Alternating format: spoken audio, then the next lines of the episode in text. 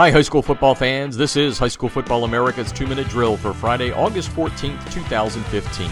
I'm Jeff Fisher. The High School Football America two minute drill is brought to you by Echo 1612. Coaches gain a competitive edge by adding Echo 1612's instant replay sideline system to your coaching toolbox. Echo 1612's cutting edge technology helps you make tomorrow's adjustments today. Learn more at echo1612.com. The National Federation of High School State Associations has released its participation numbers for the 2014 15 school year, and once again, the number of student athletes playing 11 man football has declined. The NFHS reports that there were 9,617 less players last year, with 1,085,182 participants overall. There were 1,565 girls playing football last year.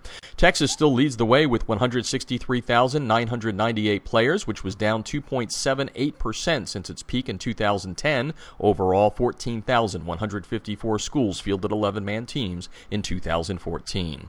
A 17 year old high school football player in western Kentucky was killed when a heavy piece of metal equipment struck him.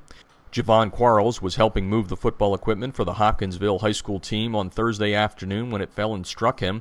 Quarles was a senior running back who did not play last season, according to the Kentucky New Era newspaper.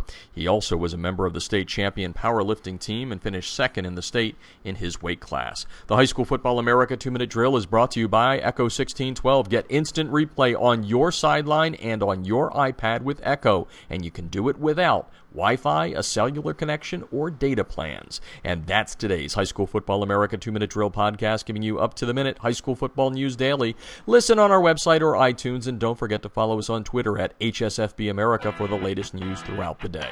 Thanks for listening, and I'll talk to you tomorrow on High School Football America's two minute drill. I'm Jeff Fisher.